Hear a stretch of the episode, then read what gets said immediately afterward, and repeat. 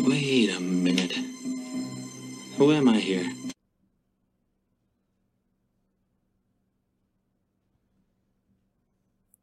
Uh, dude, check your ID.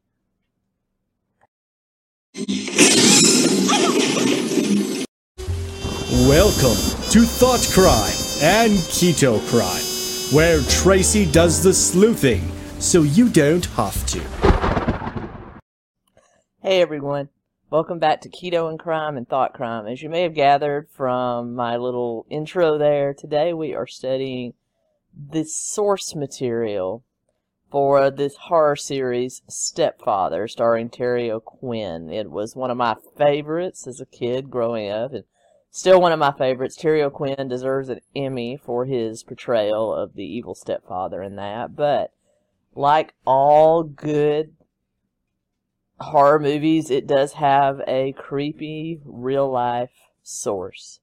And today we're going to look into the life and, mur- and murders of John List one of the first family annihilators and the source material for this horror film as well as other movies, including a 1987 film on the actual case itself starring Robert Blake called Judgment Day, the John List story. And then, of course, we have the original Stepfather films in the 80s, and then there was that really piss poor remake in 2009, which I don't recommend. But anyway, let's get into it. The real life story of John List. John Emil List was born in Bay City, Michigan, to parents of German descent, John Frederick List and Alma Barbara List. Grew up in a average middle class upbringing. Um, all accounts say that he was very shy at school, had a hard time fitting in, really preferred the company of his family, so he spent a lot of time with his very doting mother, Alma, and she basically filled his head with the fact that he was destined for greatness. If you remember the story we did on Cybernet, um, and I'll link that here, the main the main also had Martin Wallace also had delusions of grandeur fed by his mother, so very very similar there. He was also subjected to a very devout Lutheran regimen growing up. Uh, Lutheranism was the first offshoot of Catholicism after the Protestant Reformation and still held a lot of the very strict ceremonies and preparatory requirements that Catholicism required. And so he was subjected to that as well. His father was a Sunday school teacher, and John aspired to be the same. So studying his catechism and catechism and his, excuse me, accent and other stuff was very important to him. And he also strived for greatness. He wanted to be an entrepreneur. He wanted to be wealthy, just like he, what he presumed his father was. And by all accounts, that was his primary focus. And this was fed by his mother. However, by the time he was a teenager, World War II had broken out, and in 1943, John List did enlist in the United States Army, and he did uh, make it into the infantry, but he was basically put into lab duty attached to the medical corps, and he served the last two years of the war, even into 1946, as a lab technician for the Army. He was eventually discharged in 1946 and enrolled at the University of Michigan in Ann Arbor, where he earned a bachelor's degree in accounting and business administration, all the way up to a master's in accounting. So, highly educated man. And then, with the onset of the Korean War, he was actually, when the Korean War escalated in 1950, he was actually recalled into military service. I don't think a lot of people realize that, but if you've been honorably discharged, and you're still within the age requirements of being in the enlisted person in the army or for your last rank, you can actually be called back into service if ever needed, and that happened to him. He was uh, basically re re-enlisted in the army and was actually stationed at Fort Eustis, Virginia, and there he met the woman that would become his future wife, Helen Morris Taylor who is the widow of a, an infantry officer, a first sergeant, that was killed in action in Korea. Now, first sergeant isn't exactly an officer, but by all accounts, they said he was an officer, but I did some digging and found that he was actually a first sergeant. So that's like tip top of the uh, enlisted ranks. So they have the same power in a battalion almost as an officer. So very close to being an officer. And he may have later on been promoted, but from everything that I saw, he was a first sergeant. But she was the wife of a killed military person that was killed in Korea, and she was already living at Fort Eustis, which was their last post with their daughter, Brenda. Now, Helen's past is pretty sad. Not only did she actually lose her husband to military service, and her daughter her daughter Brenda also suffered an early death, though not at the hands of her stepfather. Brenda would later marry and leave the family in 1960. I was able to locate her obituary. She actually died at the in her 50s in 1993, so still a very very young death for Brenda as well. But Helen and her late husband also had a infant son that died at two months old, and I was able to locate some information on that as well. His uh, gravestone is located in Presidio Monterey Cemetery in California, which is where they were stationed when he died. His, his name was Kenneth Everett Taylor, and he died at the age of two months in 1945. So literally just about a year before John List was originally discharged from the army. So this was, you know, probably very, very fresh on her mind, you know, within a few years. So Helen did not have the greatest of lives. I want to put that in there because she comes into a lot of criticism later, but I just want to put she did not have the happiest nor best of existences up until the time before she met John. So from 50 to 51, so from 1950 to 1951, Helen and John dated casually, at least from his end. And then near the end of 1950 into mid 1951, John received notification that because of his talent in finance, he was being transferred from the Army's infantry and the lab technician post into the finance corps and that would require him being restationed in Northern California. So he was all set to ship out to a new posting and leave Helen and Brenda there where they had been living. However, for some reason, Helen felt the need to lie to John and tell him she was pregnant, and therefore, as a result of the time period we were in, John married her December 1st, 1951 in Baltimore, Maryland, which was near Northern Virginia where they had been stationed. And from there, John, Helen, and her daughter Brenda moved to Northern California. And then he completed his second tour in the Army there in California in 1952, and he obtained work with an accounting firm in Detroit. They moved back to Michigan, and then from Detroit, very quickly, he received a job as an audit supervisor for a paper company in Kalamazoo, and it was there in Kalamazoo that the list's three children were born John Jr., Patricia, and Frederick. And then from there, he moved from being the audit supervisor at the paper company to a general supervisor of the company's accounting department but there was some issues going on at home.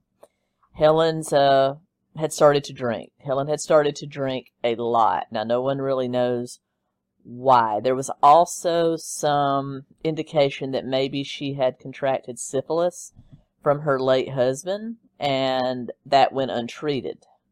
And she was starting to exhibit a lot of symptoms of syphilis, uh, blisters, some early signs of dementia, even her eyes, and you'll notice in some of the photographs I put up, one of her eyes had actually gone cross. So they believed all of that was as a result of untreated syphilis. And so you had that creeping up. You know, you had John that by now knows that she was not originally pregnant, that that was a lie.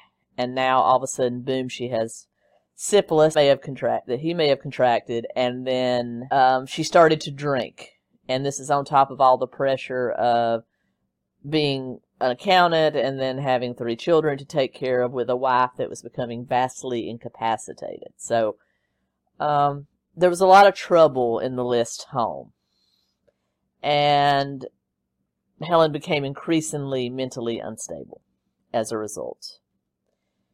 And then uh, about a year after that, John was changing jobs a lot. And a lot of this was accounted to the fact that he just didn't fit in in a lot of places. He was still very, how do you say, very one side, very introverted, very, didn't talk a lot, wasn't very friendly, didn't smile a lot. He was quoted as of having said uh, he was the type of guy that might mow his grass in a suit. I mean, that type of guy. So he didn't fit in very well. As a result, uh, oftentimes he was let go. If the companies experienced any financial trouble or anything like that, he was one of the first to let be let go. So he's changed jobs a lot. And after the uh, accounting supervisor job in Kalamazoo. He relocated his entire family to upstate New York in Rochester, where he took an accounting job with the Xerox Corporation, where he eventually became their director of accounting services. But then finally, in 1965, he got that long coveted executive position with a bank near in Jersey City, New Jersey, and he became a long his long awaited dream of moving into the type of life he thought he should have. By all his counts, his mother had promised him. He became a vice president of finance at this bank. And he moved his entire family, including his mother, to Westfield, New Jersey, so that he could take this job in Jersey City. But the deal is that at the urgings of his mother, Alma, and his wife, they entered into a mortgage for a 19 room Victorian mansion there in the city of Westfield, located at 431 Hillside Avenue. 19 rooms. Huge mansion. This had to probably be, you know, the equivalent of today, maybe a million dollar home. So, huge house that he knew he couldn't afford but both his wife and his mother pushed him to go for the house, and his mother even gave him the money for the down payment and said, Hey, I'm going to move in, move me in.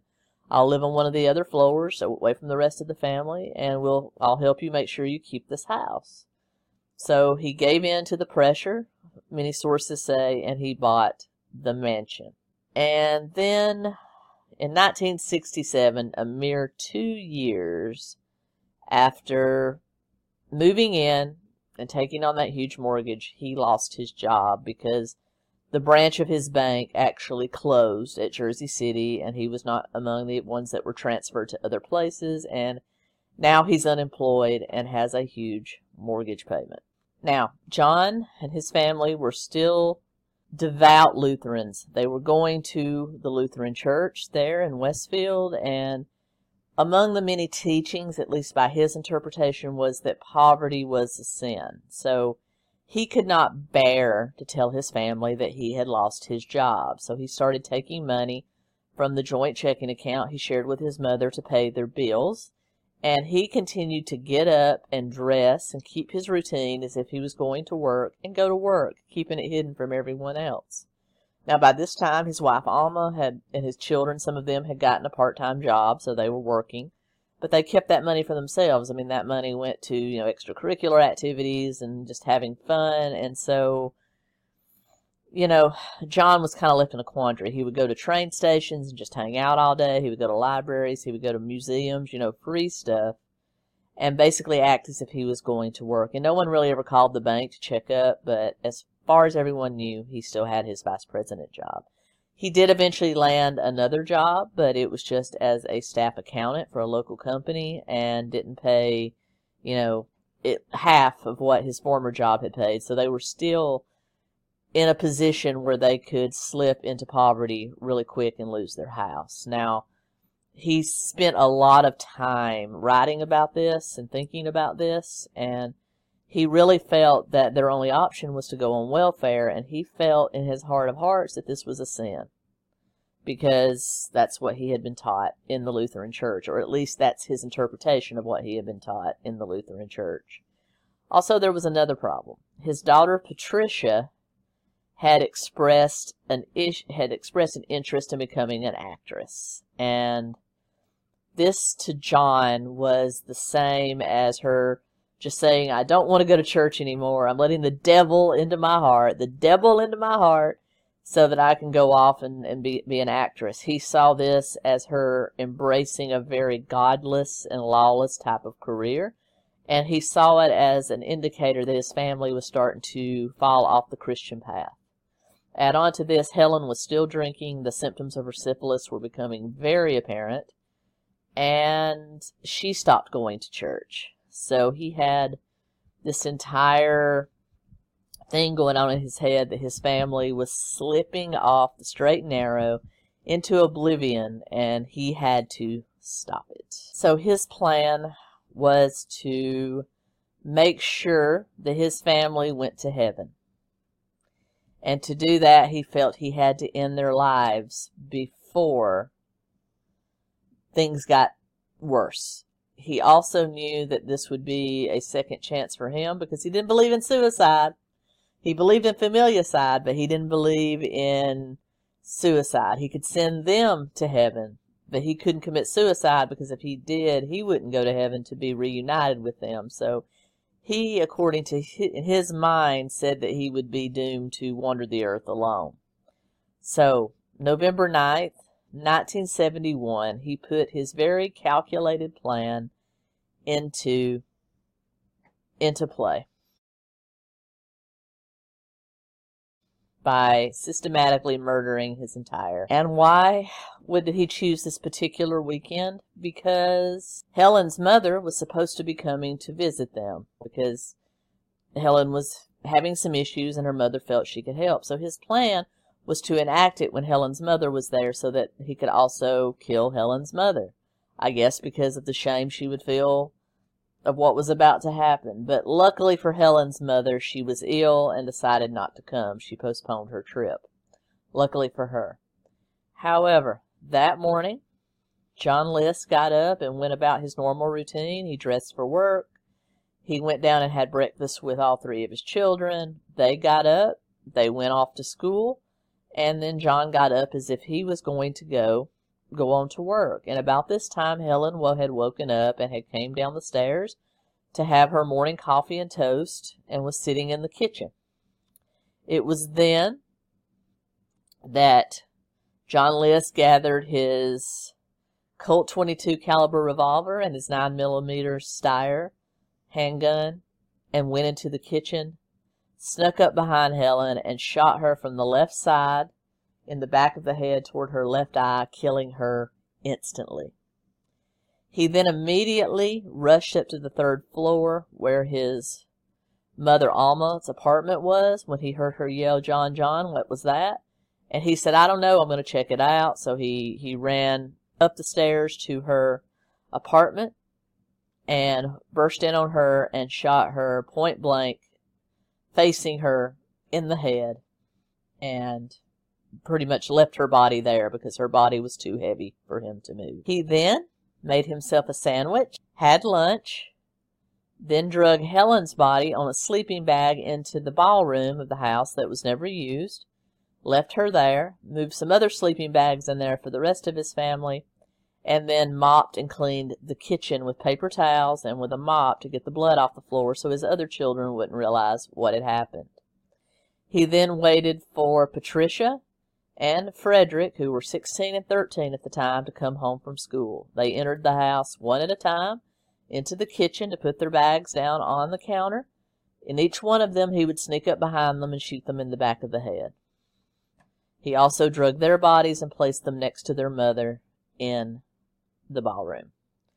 From there, he got into, he cleaned up that mess. He got into his car. He drove to the bank, cleaned out all the bank accounts, took the cash. He went to the post office. After writing, he sat in his car and wrote letters to his children's school, letting them know they were going on a trip. He wrote letters to both Helen and Patricia and John Jr.'s part-time jobs, letting them know they would be going on a trip to visit sick family in North Carolina, went to the post office, stopped the mail, and mailed those letters. He then went to the milk company and stopped the milk and newspaper, anything else that would be coming to the house. He then drove to his son John Jr.'s school and watched his son play in a soccer game. He even commented, later that his son was having a very good game and seemed to be enjoying himself. He then drove his son John Jr. home. The boy walked into the house ahead of his father, put his athletic bag down on the counter, and his father then stepped up behind him and shot him in the back of the head. However, John did not go as easily. He turned and shot, may have struck out once at his father, and then fell and continued to convulse for a few minutes. And it was because of this that John List thought he was still alive and ended up shooting him an additional nine times to make sure he was dead. He then took his body into the ballroom, laid them next to his mother, his brother, and his sister. And then from there, John List sought about tidying up the house. He cleaned up all evidence of the murder. He cut himself out of all the family pictures, either and to either erase himself from the family and also to make sure that police didn't have a good description of him, I suppose, but he did do that. He then cooked and ate dinner and slept overnight. He said that he had slept better than he had in months. He woke up the next day, did one more once around around the house, packed a bag, turned uh, the radio on to a classical music station, turned on all the lights in the house, locked up, took the family car, and also before he left the home that day, he wrote a five-page confession and apology letter to the local Lutheran pastor that was his pastor. And now uh, I have a very special guest, a very good friend of mine, Emmett from Hi, I Think I'm Real YouTube channel, which if you want a great channel that explores internet culture, some politics, but mostly internet culture and pop culture, highly recommend checking out his channel. I'm going to link it here. I'm also I'm going to link it up here. I'm also going to link it down below. Go check out subscribe to my buddy Emmett. He also has also has one of the greatest voices in all of YouTube.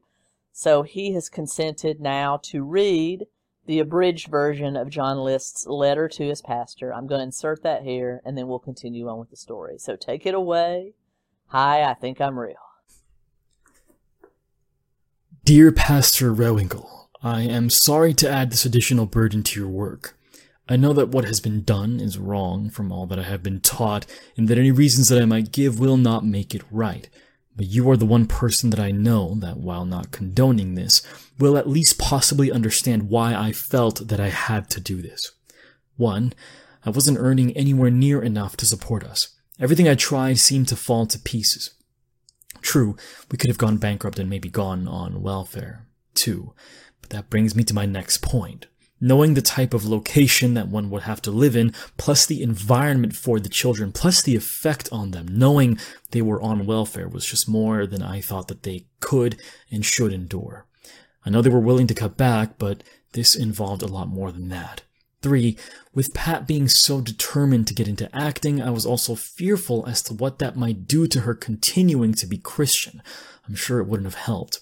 Four, also with Helen not going to church, I knew that this would harm the children eventually in their attendance. I had continued to hope that she would begin to come to church soon, but when I mentioned to her that Mr. Jutz wanted to pay her an elder's call, she just blew up and said she wanted her name taken off the church rolls. Again, this could only have an adverse result for the children's continued attendance. So that is the sum of it. If any of these had been the condition, we might have pulled through, but this was just too much. At least I'm, I'm certain that all have gone to heaven now. If things had gone on, who knows if this would be the case. Of course, Mother got involved because doing what I did to my family would have been a tremendous shock to her at this age. Therefore, knowing that she is also a Christian, I felt it best that she be relieved of the troubles of this world that would have hit her. After it was all over, I said some prayers for them all from the hymn book. That was the least that I could do. Now, for the final arrangements,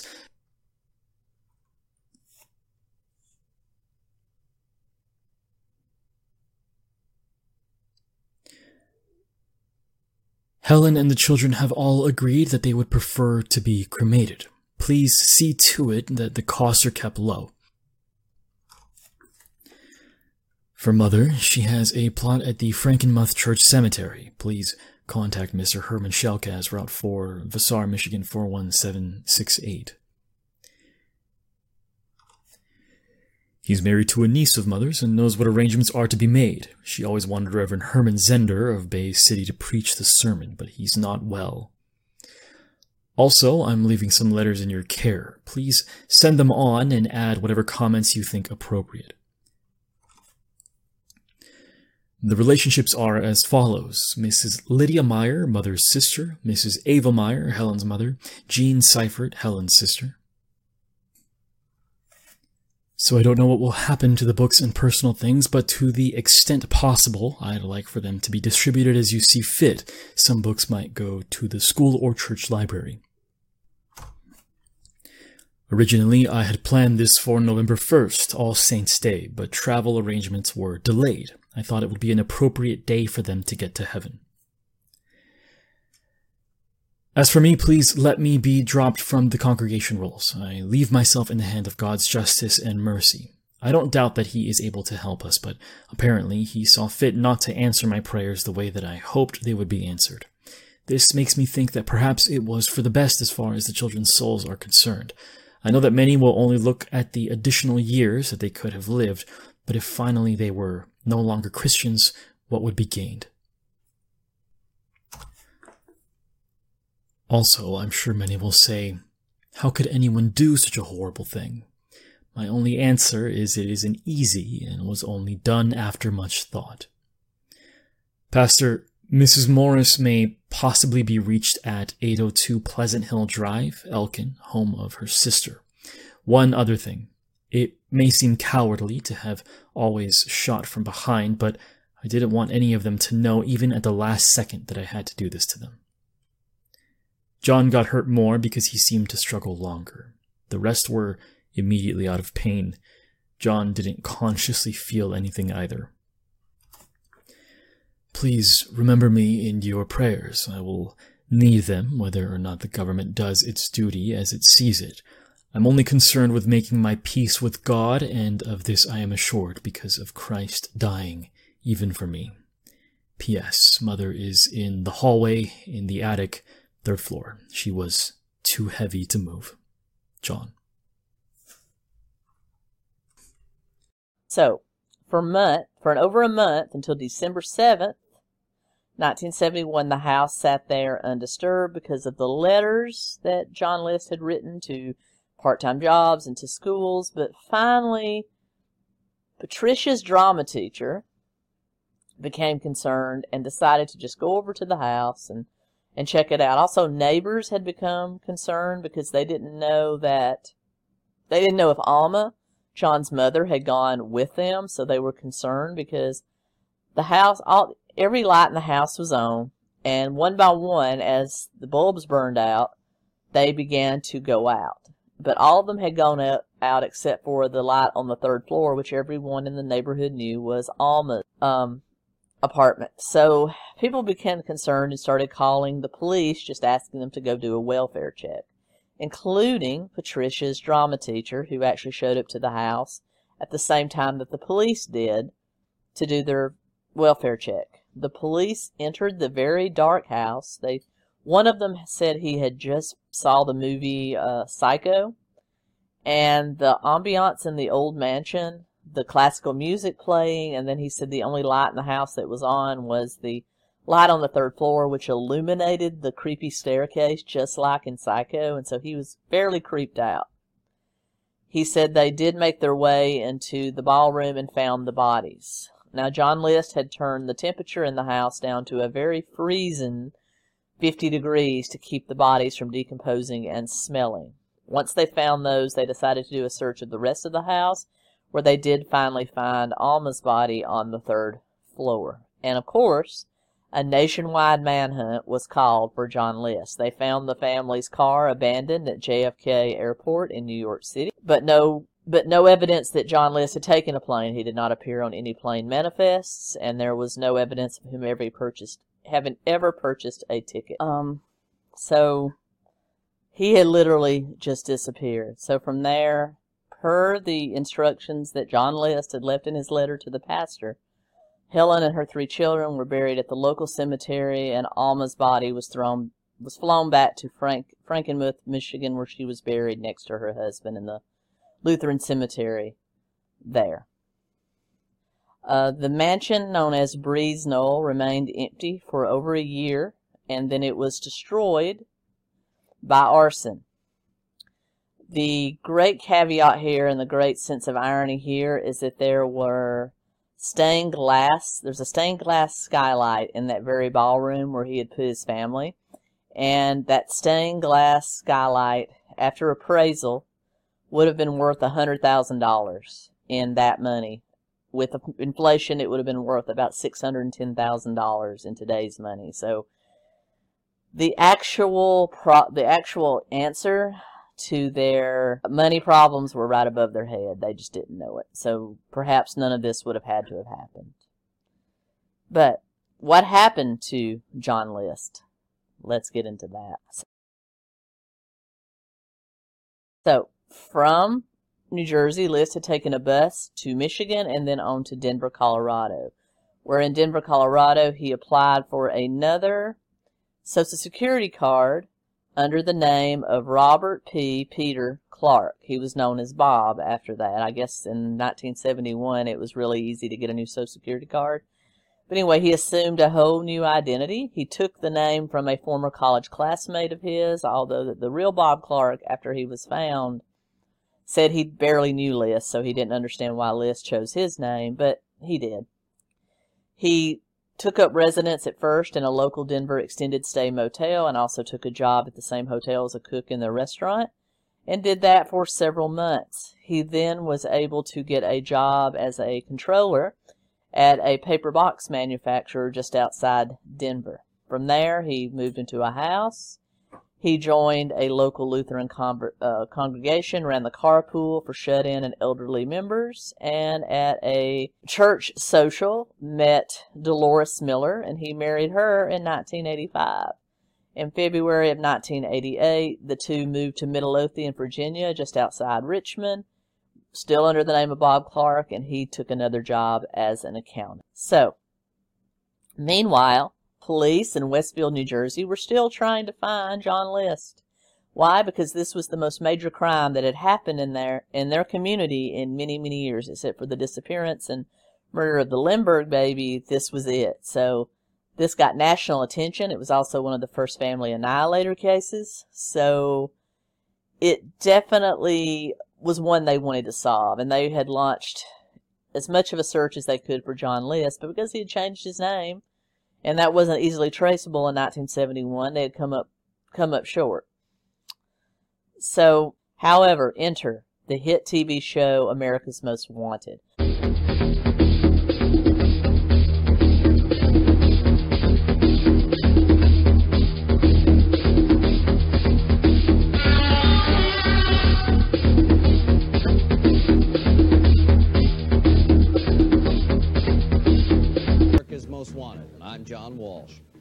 Tonight, we'll ask for your help with one of the Justice Department's top priority cases, and we'll re-examine a case with a million dollar reward. But first... Hosted by John Walsh, who was the father of Adam Walsh, a case I'm going to cover very soon, that was kidnapped and killed by a serial killer by the name of Otis Toole. He went on a crusade after the death of his son to help all missing and exploited children everywhere. He started the Center for the Miss- for Missing and Exploited Children in Washington D.C.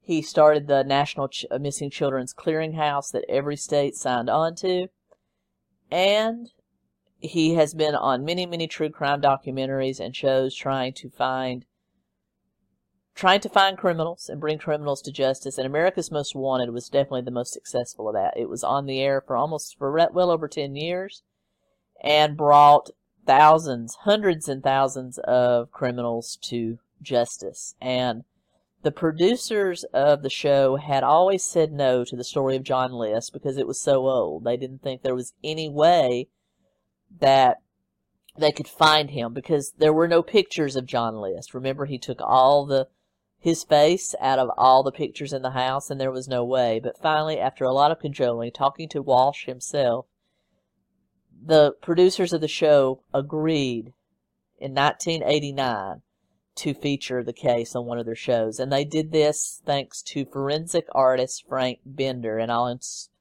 I'll put a small clip here of his work. The years as a renowned forensic reconstruction artist. Forensic sculptor Frank Bender reconstructs faces to help police track down aging fugitives or identify decomposed bodies. Part art, part science, part intuition. This is the skull of an unidentified individual police found in a field. To make an identification, they would need to see her face. I work with physical anthropologists, I work with uh, odontologists, forensic dentists, in other words, uh, uh, pathologists, detectives. When going from skull to face, Bender refers to special charts that measure facial tissue thickness based on race, age, and gender. Using these measurements as guidelines, Bender calculates the proper thickness of the skin in order to mold the shape of the face with his clay. More important than the facial tissue thickness is paying attention to the forms in the skull, the nuances, the differences, the asymmetry. What makes this skull different from the others? And they're all different. Bender then makes a fiberglass bust from the mold. On the right, Bender's forensic bust of the skull found in the field. On the left is a photograph of a teenage girl who had been missing and was then identified from Frank Bender's bust. Bender's extraordinary talent to put faces on the dead would now be applied to the living, an aging mass murderer. A stage was now set to pump new life into an old murder case.